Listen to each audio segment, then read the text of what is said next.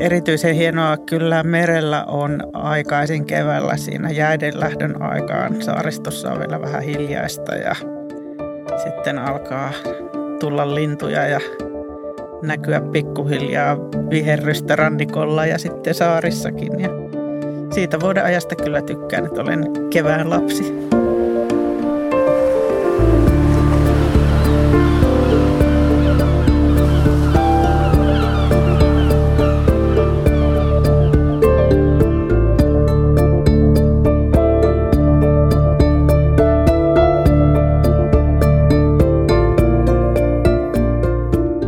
Tämä on Jonnurmisen säätiön Minun Itämereni podcast ja minä olen säätiön asiamies Anna-Mari Arrakoski-Enkart.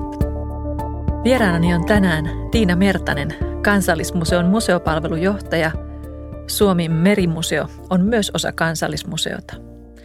Tervetuloa podcastiin, Tiina. Kiitoksia, on suuri ilo olla täällä. Koska olit viimeksi merellä? Olin viimeksi merellä maaliskuussa ja se ei ollutkaan aivan tavanomainen merimatka, koska olin merellä korallimerellä. Olimme Sydneyssä ja sitten kävimme sikäläisten ystävien kanssa viikon purjehdusretkellä korallimerellä. Oi, oliko se niin upea kuin kuvista kun näkyy? Se oli vielä upeampaa. Aivan käsittämättömän hienot ympäristöt ja jotenkin se meri ja kaikki se elämä, mikä siellä meressä on, niin se on vain niin käsittämättömän hienoa ja suurta, vaikka sitä nyt meikäläisen ikäiset on lapsesta lähtien nähneet televisioluonto-ohjelmista, mutta sitten kun olet itse siellä kirjaimellisesti seassa, niin on se vaan hienoa. Meillä on tässä podcastissa vieraana ihmisiä, joille Itämeri on henkilökohtaisesti tärkeä. Tiina, mikä on kaikkein tärkein Itämeri-hetkesi tai Itämereen liittyvä muistosi? Tämä on kysymys, johon en voisi vastata yhdellä kaikkein tärkeimmällä tarinalla, koska niitä on niin paljon ja ne liittyvät jotenkin niin vahvasti arkeeni ja elämääni jo nyt useamman vuosikymmenen ajan, mutta ehkä mä yhden nostaisin tässä. Se muisto liittyy siihen, kun menin mereen sinne vedenpinnan alle, eli ensimmäinen hylkysukellukseni. Heinäkuussa 1992 Virolahden Lapurinsalmessa, jossa oli Merimuseon tutkimusleiri ja tutkittiin 70-luvulla löytynyttä hylkyä, joka oli silloin ajoitettu viikinkiaikaiseksi. Ja sitten me toki ajoitukset on vähän muuttuneet. Näinhän tiede toimii. Tällä hetkellä sitä pidetään keskiaikaisena, mutta olin juuri talvella suorittanut sukelluskurssit ja sukellusvanhimman kanssa kahlasin rannasta mereen ja sitten tämä klassinen kuvailu tuntui, kun olisin lentänyt jo sen hylyn yli. Me nauhoitamme tätä 2. päivä kesäkuuta, eli eilen ovat auenneet Kansallismuseon ovet ja tänään avataan Kotkassa Merikeskus Vellamo, eli Suomen Merimuseon päämaja. Miltä tuntuu, Tiina, oikeana museolaisena tällainen hetki, kun ollaan nyt sitten yli 2 kuukautta eletty museotonta aikaa, siis me kävijät, niin miltä se tuntuu katsoa nyt eteenpäin ja nyt voidaan taas valmistella tulevia näyttelyitä ja kohdata se ihana kulttuurista kiinnostunut asiakaskunta? No yhtä laillahan me siellä museossa ollaan kaivattu meidän ihmisiä eli asiakkaita ja kaipaus todellakin on ollut molemmin puolin ja on todella sydäntä lämmittävää, että ovet saadaan taas auki. Senkin voi sanoa, että emmehän me toki toimettomina olleet tätä 2,5 kuukautta, että paljon on töitä tehty siellä etäkonttoreilla ja jonkun verran myös paikan päällä museokohteissa ja paikan päällä on rakennettu muun muassa näyttelyitä. Aivan. Ja itse asiassa ihastuttavan paljon on myös museot laittaneet sisältöjään verkkoon, eli on pystytty pitämään yllä sitä suhdetta yleisöön ja tuomaan sitä kulttuuriperintöä ihan sinne kotisohville saakka odottaen tätä päivää, että voidaan taas tehdä retkiä siihen lempimuseoon tai naapurimuseoon. Digitaaliset kanavat on nyt ehkä tulleet näkyvämmäksi myös sitten yleisölle, että ehkä sitten jatkossa useat löytävät niitä monenlaisia mahdollisuuksia päästä kulttuuriperinnön äärelle. Ajatuksena oli keskustella Kansallismuseon ja Jonnurmisen säätiön tämän vuoden yhdistävästä tekijästä, joka löytyy jännittävää kyllä muumeista. Muumipeikko täyttää 75 vuotta tänä vuonna ja Muumin Karakters on päättänyt juhlistaa tätä juhlavuotta isolla Meidän merikampanjalla, jossa nostetaan sitä Itämeren tilaa ja sen myötä tietoisuutta sen tilan parantamisesta. Ja sitten myöskin kerätään Jonnurmisen säätiön työhön varoja. Ja tässä työssä myös Kansallismuseo on mukana tehnyt aivan upean näyttelyn Tove Janssonin arvoihin liittyen. Kertoisitko vähän tästä? Kansallismuseon avataan muumien 75-vuotisjuhlanäyttely, joka lähtee muumien arvoista. Tämä Meidän merikampanja on todella hieno ja siinä meillä Merimuseo ja Merikeskus Vellamo on muun muassa mukana ja täällä sitten Helsingissä Mannerheimin tiellä muumien arvot, jotka on jotenkin sellaisia arvoja, jotka me toivotaan mahdollisimman monen suomalaisen tunnistavan tämän päivän tärkeiksi arvoiksi tässä meidän omassa yhteiskunnassamme, eli muun muassa rohkeus, rakkaus ja vapaus. Mm. Ja näitä arvoja pohdiskellaan siinä näyttelyssä ja se on sellainen toivottavasti kävijälle vahva visuaalinen kokemus myös, jossa sukelletaan Tove Janssonin originaaliteosten kuvittamaan maailmaan. Tuven tapa miettiä näitä asioita on ollut aika meille muille helposti lähestyttävä ja sellainen välittömästi tunteisiin vetoava. Se ei varmasti jätä kylmäksi ketään. Kerro vielä, milloin tämä Tove Janssonin muumien 75-vuotisjuhlanäyttely Rakkaus, rohkeus, vapaus avautuu? Se avautuu 14. päivä elokuuta Kansallismuseossa, eli nyt kun olemme viettäneet mukavat kesälomat, niin sen jälkeen kaikki pääsevät muumien pariin Kansallismuseoon. Ihanaa. Sitä voi nyt sitten odottaa ja suunnitella turvallista retkeä Kansallismuseoon. Teillä on ollut pandemiasta huolimatta niin äärettömän jännittävä ja mielenkiintoinen vuosi. Kansallismuseossa tätä upeaa Tove Janssonin näyttelyä, sanon jo upeaa, vaikka en mitään ole vielä nähnyt, mutta odotus on siis korkea. Mutta saman aikaan on ollut tämmöinen todella monivuotinen projekti tuolla Kotkassa, Suomen Merimuseossa. Kertoisitko Tiina tästä? Mä uskon, että se on ihan Suomen museokentälläkin aika huikea tämä koko näyttelykokonaisuus, mitä tulee Ruotsinsalmen taisteluihin. Miten te lähditte näin isoa näyttelykokonaisuutta miettimään ja mitä nyt meillä on odotettavissa, kun se näyttely avautuu? 9. päivä kesäkuuta, eli viikon päästä avataan Kotkassa Merikeskus Vellamossa Suomen Merimuseon ja Kymenlaakson museon iso tuotantonäyttely kohtalona Ruotsinsalmi. Ja se on itse asiassa, sanoisinko sellaisen pitkän tutkimustradition ja jopa sukupolvien aikaisen sadonkorjuun hetki. Kerrotaan Ruotsinsalmen hylyistä, jotka ovat 2700-luvun lopulla käydyn meritaistelun jäljiltä siellä merenpohjassa ja sitten kerrotaan myös tarinaa jo ehkä hieman unhoon jääneestä Ruotsinsalmen merilinnoituksesta, joka rakennettiin näiden taisteluiden eli Kustaan sodan jälkeisessä tilanteessa. Ja meillä on runsaat kokoelmat, vedenalaisia löytöjä, historiallisen ajan arkeologisia löytöjä ja tosiaan jo useamman sukupolven ajan tutkimuksen tieto nyt sitten esitettävissä tämän päivän teknologialla. Eli ehkä se isoin asia on, että niiden upeiden esineiden ja hylyn osien rinnalle saadaan nyt sitten virtuaaliteknologialla esitettyä esimerkiksi miltä siinä Ruotsinsalmen toisessa taistelussa näytti tai miltä tällä hetkellä hylyt merenpohjassa näyttävät. Niitä on nyt parin vuoden ajan mallinnettu rahoituksella, jota on saatu Alfred Kordelinin säätiöltä ja Jane ja Aatos Erkon säätiöltä. Se kuulostaa todella huikealta. Onhan Suomen historiallekin tämä Ruotsinsalmen taistelut ollut merkittävä merisota. Ja sitten toisaalta meille, jotka emme uskalla sukeltaa, niin tämä ajatus siitä, että pääsee näkemään virtuaalitekniikalla niitä hylkyjä, niin tuntuu todella houkuttelevalta.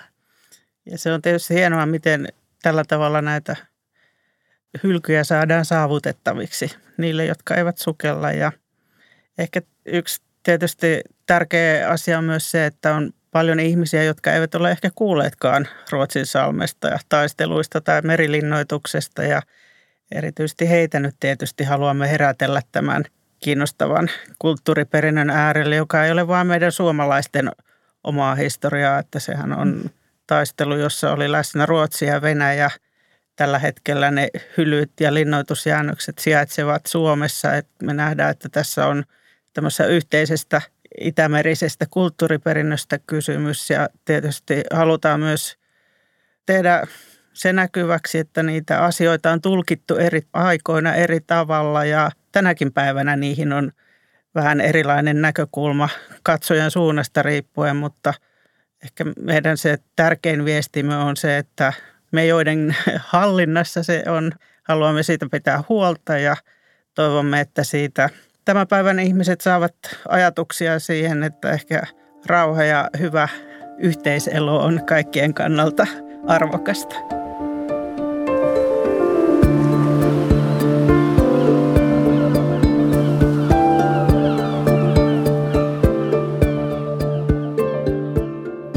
Tässä on ihanaa, miten sä toit tämmöisen itämerinen adjektiivin mukaan, ja niinhän se on tämä kulttuuriperintö, minkä jaamme naapurivaltioiden kanssa tämän saman äärettömän herkän merialueen ympärillä, niin on todella rikas ja siinä on monta kerrostumaa. Ja tämä on hieno ajatus ja sen takia toi näyttely, se täytyy nähdä. Ajatus siitä tosiaan, että meillä on se oma tulkinta riippuen katsojan näkökulmasta ja tietenkin sitten tietomäärästä. Muistan, kun säätiö julkaisi Raul Jonssonin Kustaa kolmannen merisodista kertovan kirjan. Ja Raul, hienosti minusta se, mitä minä siitä kirjasta ja Ruotsinsalmen taistelusta otin mukaani, niin oli tämä kuvaus, miten amiraalit tarkkailee sodan kulkua ja miten se itse sota ja nämä varsinaiset tykin ruuat, niin sanotusti sotilaat, toimii, että mikä on se valtava ero siinä operaatiossa tuona aikana. Mutta jokaisessa kirjassa, joka perustuu tietynlaiseen tutkimukseen, niin siinäkin on se oma tapa tulkita ja asettaa niin kuin asioita johonkin viitekehykseen. Kyllä, ja tietysti se tieteen ja tutkimuksen popularisointi on ihan äärettömän tärkeä kanava. Mietin joskus, että milloin olen itse ensimmäisen kerran jotenkin tullut tietoiseksi Ruotsinsalmesta ja päädyin siihen, että mä olen joskus teini-ikäisenä lukuahmimisiässä lukenut Ursula Pohjanpirhusen historiallisen romaanin, jossa Kustaa kolmas oli katsomassa meritaistelua Ruotsinsalmen kallioille ja se on, jotenkin se kohtaus on jäänyt mulle hirveän voimakkaasti mieleen. Sitten se koko Ruotsinsalme on unohtunut minulta aika pitkiksi ajoiksi ennen kuin sitten vuonna 1990 Kotkaan Kymenlaakson museon töihin tullessani työkentäkseni tuli sitten tämä vedenalainen kulttuuriperintö ja Ruotsinsalmi mitä suurimmassa määrin. Että itse asiassa tänä vuonna minulla on tämmöinen 30-vuotis taiteilijajuhla Ruotsinsalmen ympärillä, että kohtalona Ruotsinsalmi on myös hyvin henkilökohtainen hashtag. Hienoa, onneksi olkoon Tiina. Tämähän on ihan mahtavaa. Todella kohtalona Ruotsinsalmi. Tämä on ollut pitkä projekti tämä Ruotsinsalmi. Sulla siis 30-vuotinen, mutta ihan tämmöisen näyttelyn koostaminen ja se arkkitehtuuri ja pohdinta. Kuinka monta vuotta te olette konkreettisesti just tätä näyttelyä nyt sitten tehneet? No mä oon pyöritelty ideaa tämän 10-luvun alkupuolelta asti vähän erilaisissa vaiheissa ja sitten ehkä sanoisinko nyt 3 viimeistä vuotta on sitten nyt niin kuin konsepti kirkastui ja rahoitus järjestyi hienosti. Me ollaan tosi ylpeitä, että me on saatu tähän todella hyvin ulkopuolista rahoitusta, joka totta kai niin kuin uskomme, että se viittaa siihen, että aiheeseen uskotaan. Ja Ja idea on ollut hyvä ja nyt tietysti ensi viikolla sitten ovet avataan ja kaikki saavat tulla itse sitten toteamaan, että mitä on. Nyt ei voi kysyä, Tiina, että mikä on sinulle rakkain Merimuseon näyttely, koska kaikkiin niihin liittyy jotain erityistä, mutta onko sellaista näyttelyä, joka on jäänyt erityisesti mieleen syystä tai toisesta? No ehkä sekä näyttelynä että myös rakkaimpana museoesineenä. Kyllä mä pidän museojäämurtaja Tarmoa. Se on niin mahtava paketti siinä mielessä, että kokonainen laiva, joka on teknisesti museoesine, mutta myös samalla näyttely ja todella vahvasti tunnelmallinen käyntipaikka. Tämä on itse asiassa tosi hieno pysähtyä tällaiseen, joka tuntuu hassulta, koska se vielä täydellisesti kelluu. Eli se ei ehkä vieraalle tunnu museoesineeltä. Sehän on siis laiva. Kellovaa kulttuuriperintöä. Niin, juuri näin. Ja se toisaalta, kun siellä vierailu muistuttaa siitä, että minkälaista se on se elämä täällä, niin kuin meidän teollisuusjohtajat sanookin, niin tällä saarella, kun 90% meidän tavarasta tulee meriteitä, niin mikä on ollut sen niin kuin laivaliikenteen ja merenkulun merkitys aina suomalaisille. Ja siihen liittyvät sitten paitsi kuljetukseen, niin turvallisuuteen liittyvät laivat ja kuljetukset ja sitten tietenkin tämä valtapolitiikka, joka liittyy merialueisiin ja toisaalta niin kaupankäyntiin kuin muuhunkin, niin välittömästi.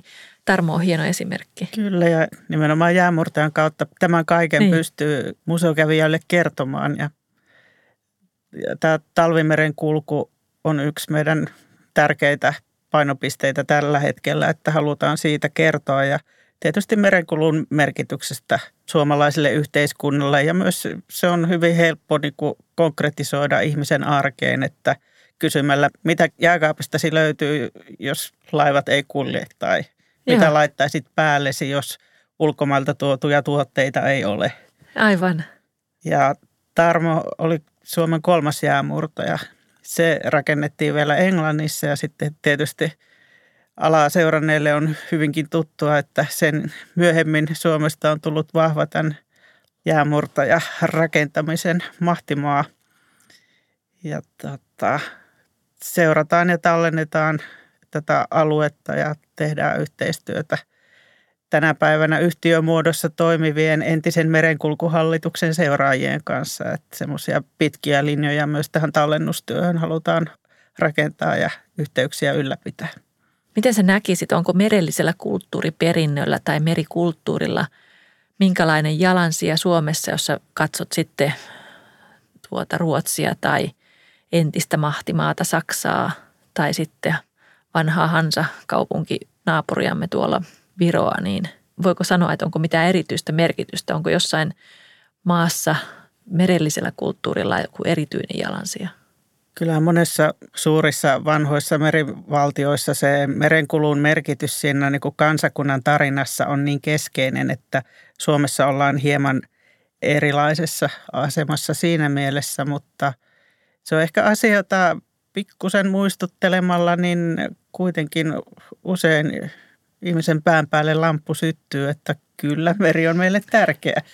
Ja tietysti me ollaan hirveän tyytyväisiä, että merestä puhutaan paljon nykyisin. Tietysti syy, miksi merestä puhutaan paljon, ei ole niin ilahduttava, kun puhutaan näistä ympäristöön liittyvistä isoista ongelmista. Mutta toki siinä yhteydessä päästään juuri siihen kiinni, että ongelmat ovat paljolti ihmisen tekemiä ja toisaalta sitten se kulttuuriperintö, jota me halutaan vaalia ja suojella, niin sehän on myös ihmisen toimintaan liittyvää ja se on siellä merellisessä ympäristössä, että kaikki liittyy kaikkeen. Kyllä ja tämä on semmoinen aihe, mikä musta on ollut kiehtovaa kanssa sit pohtia, että sitä ei ole sellaista rajaa. Ihan niin kuin on kulttuuriympäristöjä, niin ympäristö on yhtäällä osa kulttuuria ja just niin kuin sä sanoit, että meidän toiminnan tuloksena on joko se luonnon hyvä ekologinen tasapaino tai sitten se epätasapaino. Yhtä lailla meidän kädenjälki on sitä huomista kulttuuriperintöä. Kyllä. Sulla on niin valtavan laaja toi osaaminen. Mikä on se sun lempihistorian ajanjakso tai semmoinen, missä sä oot kuin kotonasi? Mulla on ehkä opinnäytetöitä ja jotain pientä kirjoittamista, jota joskus aikaisemmin ehdin vielä tehdä, niin on ollut aika paljon niin kuin 1800-luvun lopulla ja 1900-luvulla, mutta sitten noin tämmöinen innostuksen ja kiinnostuksen vuosisata on kyllä 1700-luku.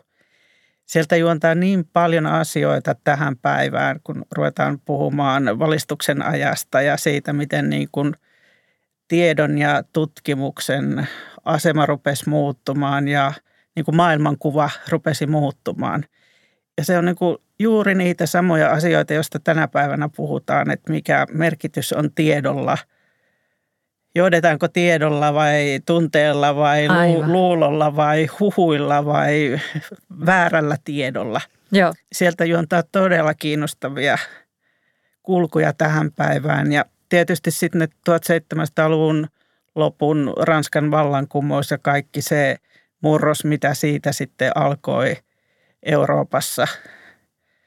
Pitkin 1800-luvun lukua ja tullaan Venäjän vallankumoukseen ja moniin asioihin 1900-luvulla, että ne on tosi kiinnostavia kytkentöjä ja sitten mä oon aina ollut kovasti kiinnostunut arkkitehtuurin historiasta ja niin klassismia, 1700-luvun uusklassismia ja toisaalta myös se, että miten se sitten kertautuu tähän päivään asti aika ajoin niin tyylillisesti, niin se on musta kovin kiinnostavaa ja viehättävää.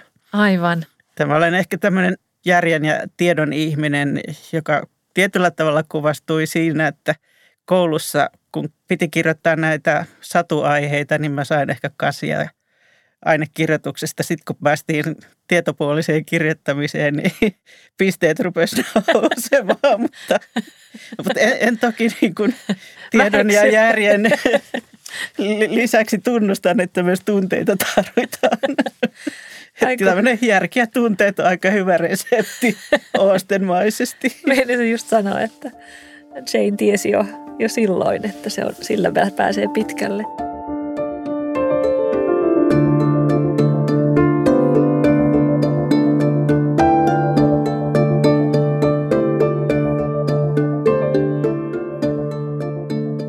Mä haluan viedä sut hetkeksi vielä tonne Itämeren äärelle jo. Näistä työolosuhteista johtuen vietät siis, asut meren äärellä. Mistä sä nautit itse Itämerestä eniten ja mistä vuodenajasta? Mä olen ihminen, joka rakastaa kaikkia 4 vuodenaikaa ja erityisen hienoa kyllä merellä on aikaisin keväällä siinä jäiden lähdön aikaan. Saaristossa on vielä vähän hiljaista ja sitten alkaa tulla lintuja ja näkyä pikkuhiljaa viherrystä rannikolla ja sitten saarissakin. Ja siitä vuodenajasta kyllä tykkään, että olen kevään lapsi. On siinä jotain ja se antaa sitä lupausta tulevasta kesästä, oli se millainen tahansa. Joo. Kiitos kun olit vieraana podcastissa, Tiina. Tässä lopussa kysyn sinulta vielä kuuntelijoille vinkiksi sinun lempipaikkasi. Mikä sinun Itämeri-vinkkisi on? Ranta tai vierasmene, satama, kylä, saari tai vastaava, jossa kannattaisi käydä? Lähestyn tätä nyt saavutettavuuden kautta, paikka, johon pääsee sellainenkin, jolla ei ole omaa venettä. Pääsee vaikka julkisilla kulkuneuvolla, jos ei ole autoa.